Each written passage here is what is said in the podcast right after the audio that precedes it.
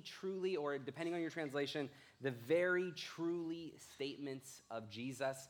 These statements in Scripture where Jesus draws our attention closer to the truth of something he's saying. Truly, truly, I say unto you, or very truly, I say unto you. And one of the things that excites me about this series in particular is that sometimes these statements are going to be familiar. Like if you've been in church for any length of time at all, you'll probably have heard sermons on them. Other times, these statements of Jesus are going to come from the more obscure passages that are not as heavily preached. So there's going to be a lot to offer here. I have the pleasure of preaching both the first sermon in this series and the last sermon in this series, and the greater pleasure of being able to illuminate uh, two of the less preached through passages in the book of John. But before we get into our series today, though, I would like to have a family discussion. Uh, and as part of this, I'd like to share a fear that I have with you uh, about what's going on over the next little while. As you know, Drew is on sabbatical. Pastor Drew is taking some time off. And, I, you know, I love Drew. Drew is a good man. Drew is a good friend of mine. He's pastored us well. He's pastored me personally uh, very well. And I'm so excited that Drew and his family get to have this time to rest, rejuvenate, reconnect with each other, reconnect with the Lord. Pastors need times like this. Um, and, and I'm really glad that he's getting it but I am also a selfish sinner. And so uh, there's part of me uh, that is going to miss him. And, and I, I just, I'm gonna, listen, I'm going to get, I'm going to miss getting hugged by his just super long arms. I am. I'm, I'm not a hugger, so please don't try, but there's just something, uh, there's something about being enveloped in his wingspan that I'm going to miss. And that, along with the conversation and the connection, and I know that many of you feel similar, similarly. So, and it's this feeling that leads to my fear.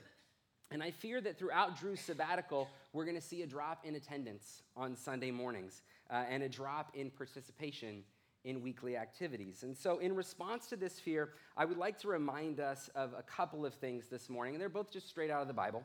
Uh, the first thing is that Jesus, not Pastor Drew, is the ultimate head of this church. And the great thing about Jesus, very encouragingly, Jesus is not known for needing days off. And so, encouragingly, with, with that, we can expect that he's going to keep ministering here. And I want to point us to the Bible and admonish us with some truth from Hebrews chapter 10, verses 23 through 25, that says, Let us hold unswervingly to the hope we profess, for he who promised is faithful. And let us consider how we may spur one another on toward love and good deeds, not giving up meeting together, as some are in the habit of doing, but encouraging one another, and all the more as you see the day approaching. You know what's going to happen over the next 11 weeks of Drew's sabbatical? Well, Jesus is going to minister to Drew and his family. And Jesus is going to minister to you, and he's going to minister to me, and he's going to keep being the head of this church and leading us with the same incredible awesomeness that he always does. So keep showing up. And, let me just tell you some more about what's going to happen. Over the next 11 weeks, you are going to hear nine different speakers talking through the truly, truly statements of Jesus in the Gospel of John. That's nine unique people with nine unique lives and nine unique sets of giftings from the Holy Spirit. What, what a set of riches we enjoy as a church. That when two of our pastors, two of our preachers are on sabbatical, we still have nine people that can talk through the Gospel of John. Uh, in addition to that, over the next 11 weeks, we're going to have VBS. And the men and women are going to do stuff. And the youth are going to do stuff. And there's going to be Wednesday night stuff. And there's probably going to be other days of the week stuff too. We got stuff, okay? What's going to happen over the next 11 weeks is that we're going to keep being the church. And we're going to keep showing up and we're going to keep worshiping the Lord, and He's going to keep working in our lives. So let's prove my fear wrong. Deal? All right. Now we got the family discussion out of the way. Let's get to the truly, truly statements of Jesus in the Gospel of John. John chapter 1, verses 1 through 5 says this In the beginning was the Word, and the Word was with God, and the Word was God. He was with God in the beginning. Through him all things were made. Without him nothing was made that has been made. In him was life, and that life was the light of all mankind. The light shines in the darkness, and the darkness has not overcome it.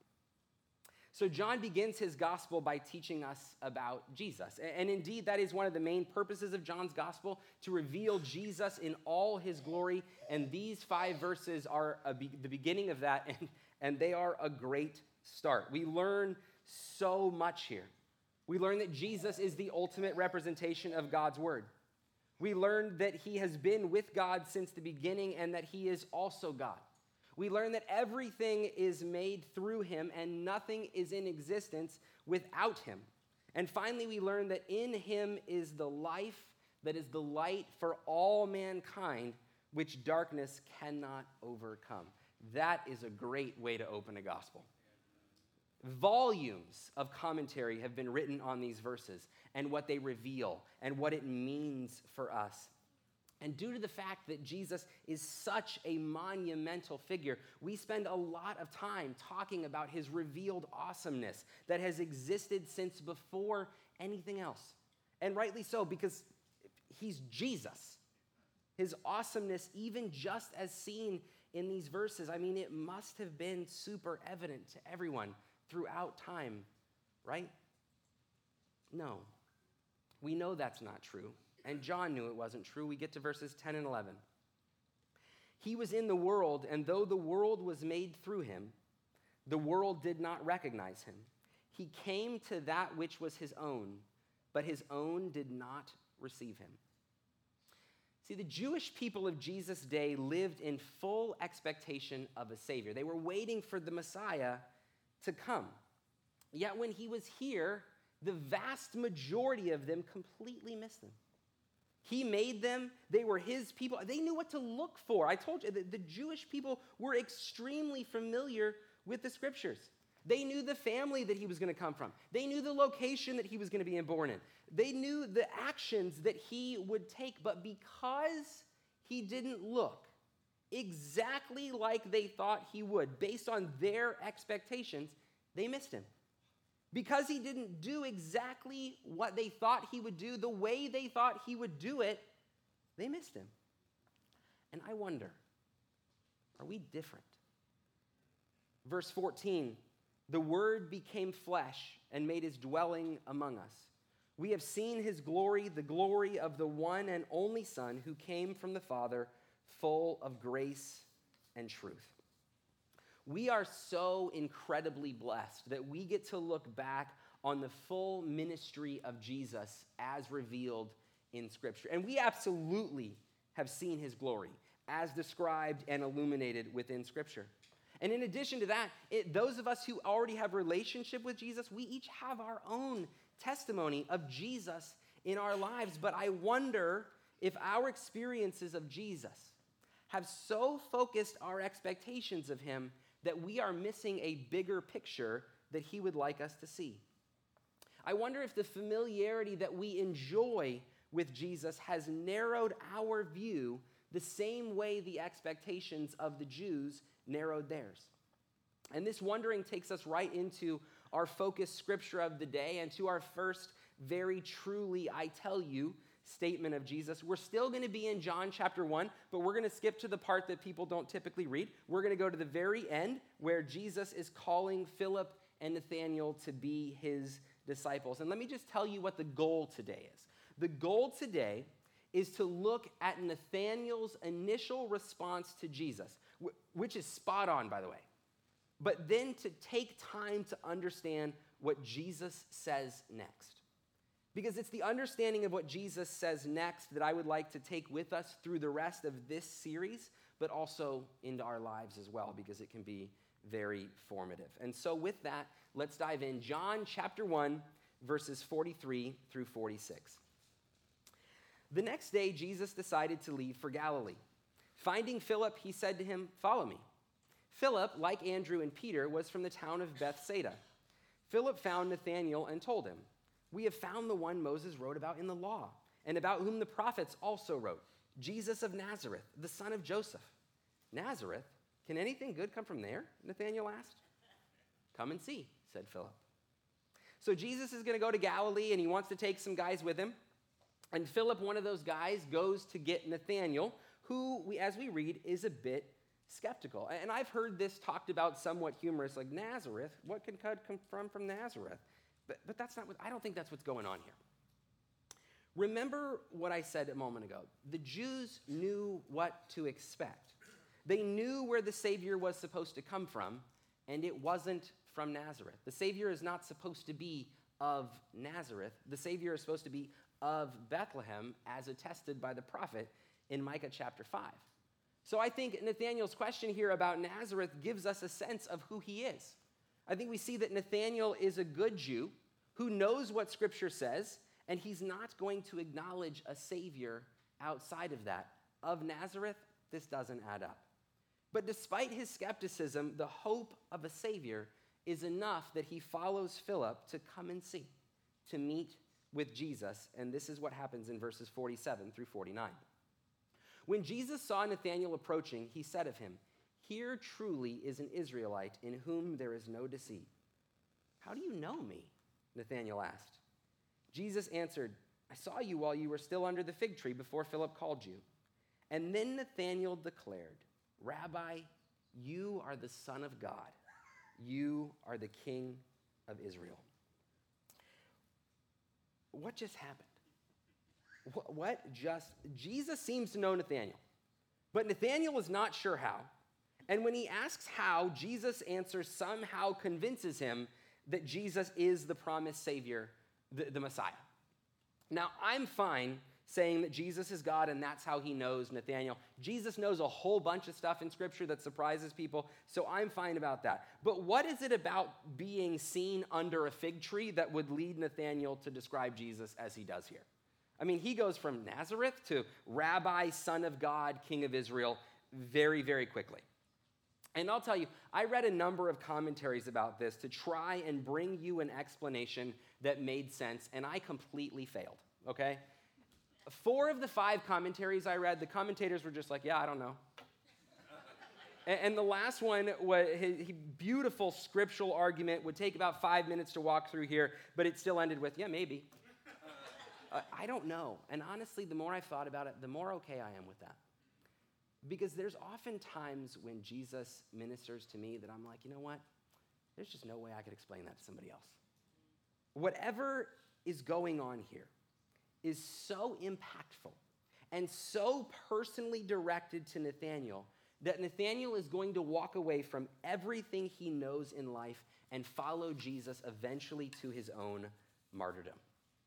This is a revelation moment for Nathanael, a beautiful light bulb moment when all of a sudden Nathanael knows Jesus and Jesus becomes all that matters. One moment, Jesus is the supposed Messiah, and the next, he is Nathanael's Messiah. And Nathanael's life is instantly different. And maybe you can look back uh, on a moment like this in your own life. You know, some people have these beautiful testimonies of knowing God and following God throughout their whole lives. They literally can't remember a time that they didn't follow God. And that's, I mean, that's beautiful. But then there are other people like myself and Nathanael who need beautiful moments with Jesus to get our lives on track.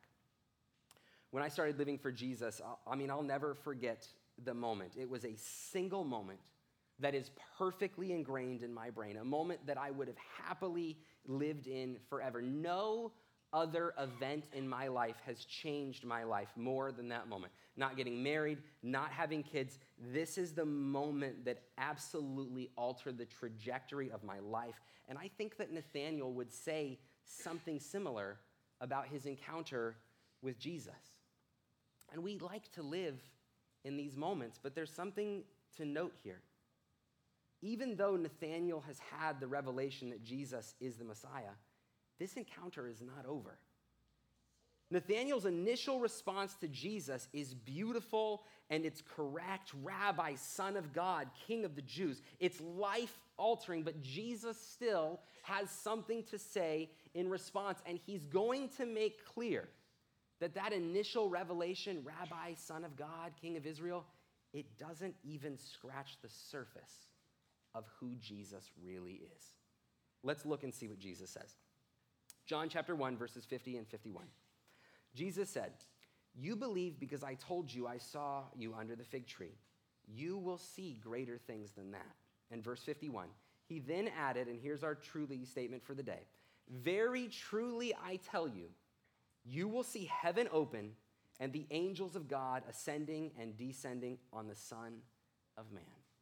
So, verse 50 is a wonderful promise. Jesus acknowledges Nathanael's belief and then gives him a promise of even more incredible things to come, to which we all no doubt say, Yes, please, Jesus. And then we come to verse 51, our very truly verse for today. Very truly, I tell you, you will see heaven open and the angels of God ascending and descending on the Son of Man. There are a couple of things that are really interesting about this. The first is that in the very truly statement, when Jesus says you, the version of the word that he's using in the original language is plural.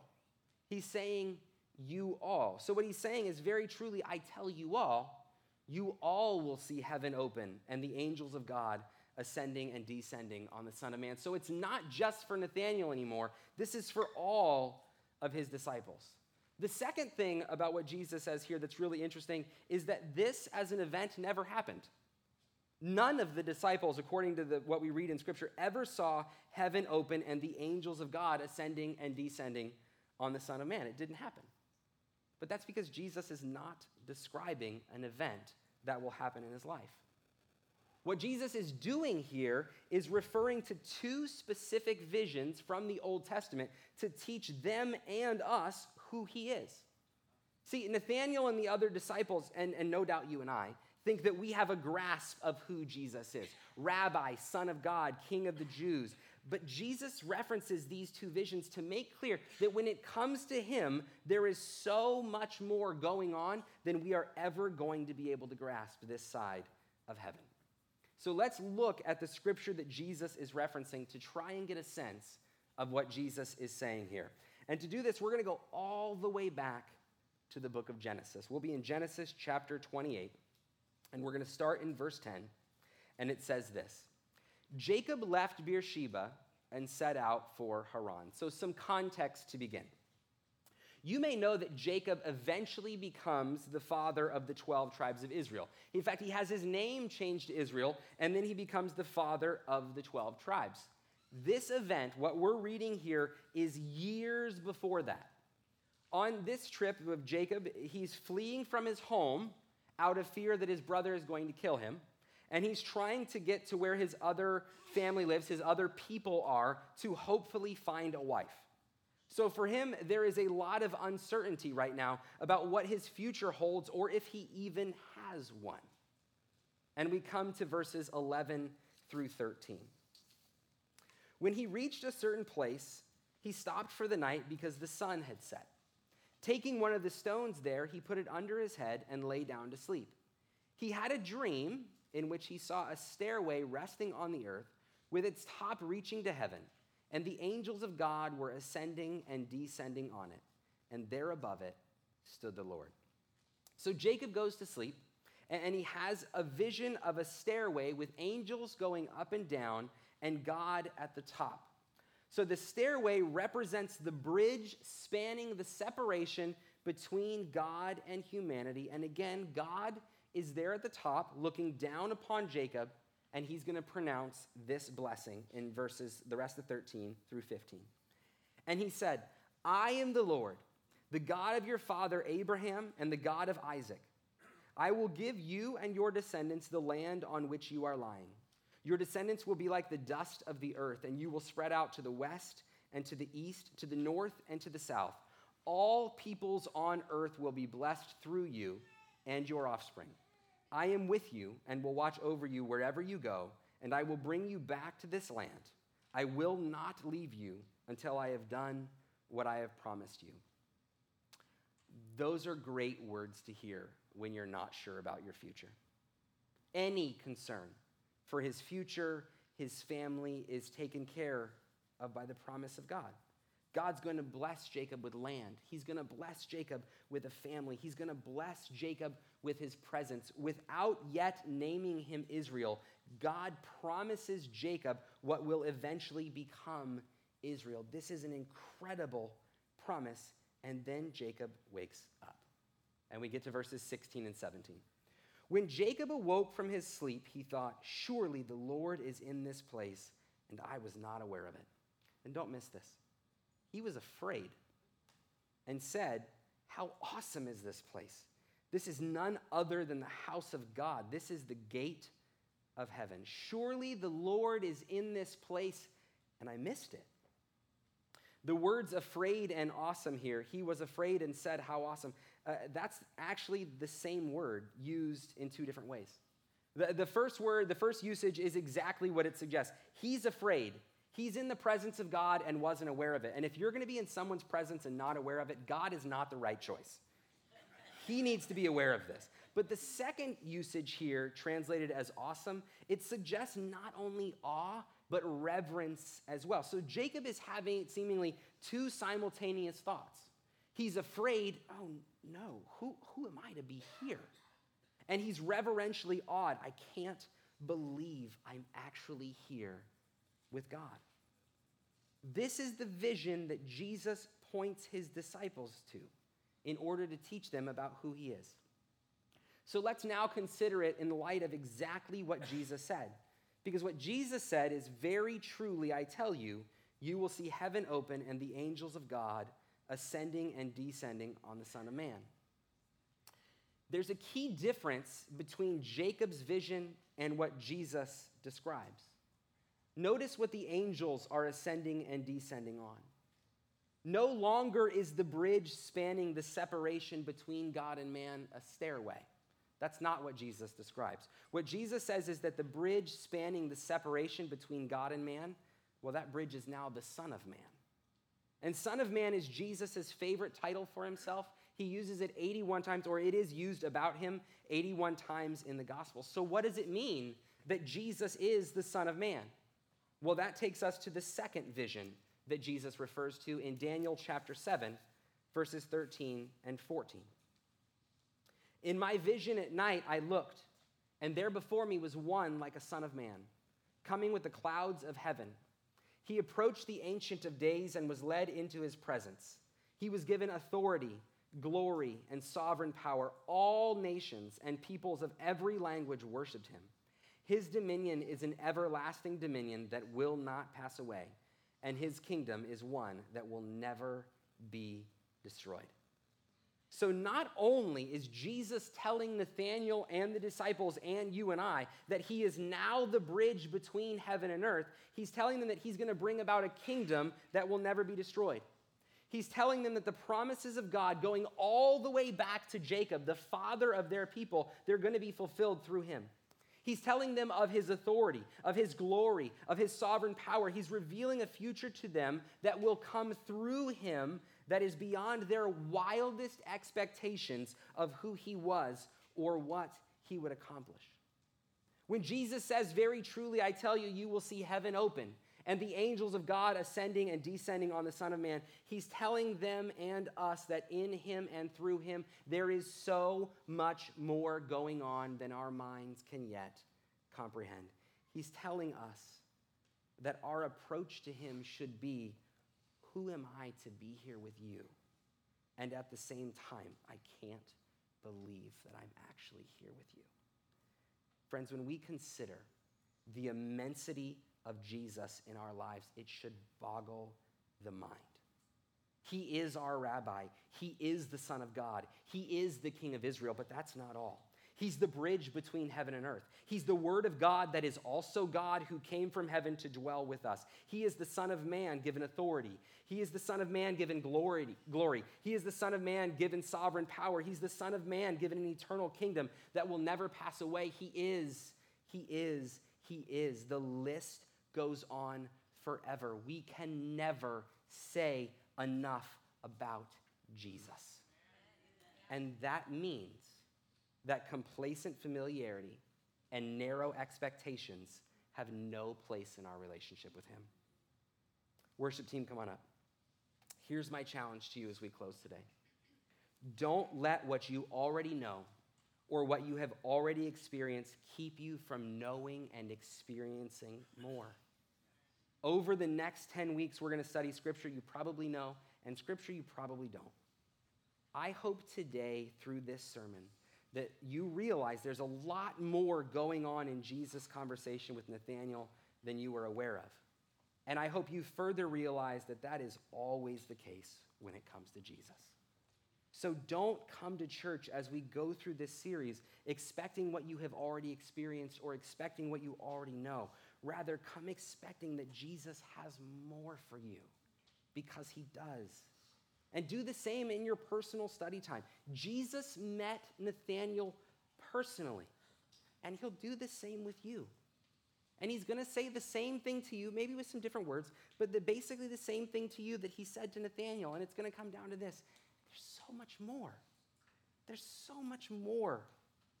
So it's my prayer today that you will leave knowing that the more that Jesus has, he wants to give it to you. The question is will you allow yourself beyond the comfort of your current knowledge and expectations to experience the more that Jesus has for you? I hope you will. Let's pray. Heavenly Father, I want to thank you for the Gospel of John. I want to thank you for what we can learn. I want to thank you that there is always more. That if we dedicate our lives to you from the first day we're born to the day that we give up our final breath and join you, that we're not going to come to the end of you. Lord, your immensity, help it to humble us. Open our eyes to the beauty that is there beyond what we already see so that we can come to know you more, so that we can come to see you more clearly, and so that our expectations can be adjusted to know that there is always more and you're always ready to give it. Be with us, Lord, and bless us. In Jesus' name we pray.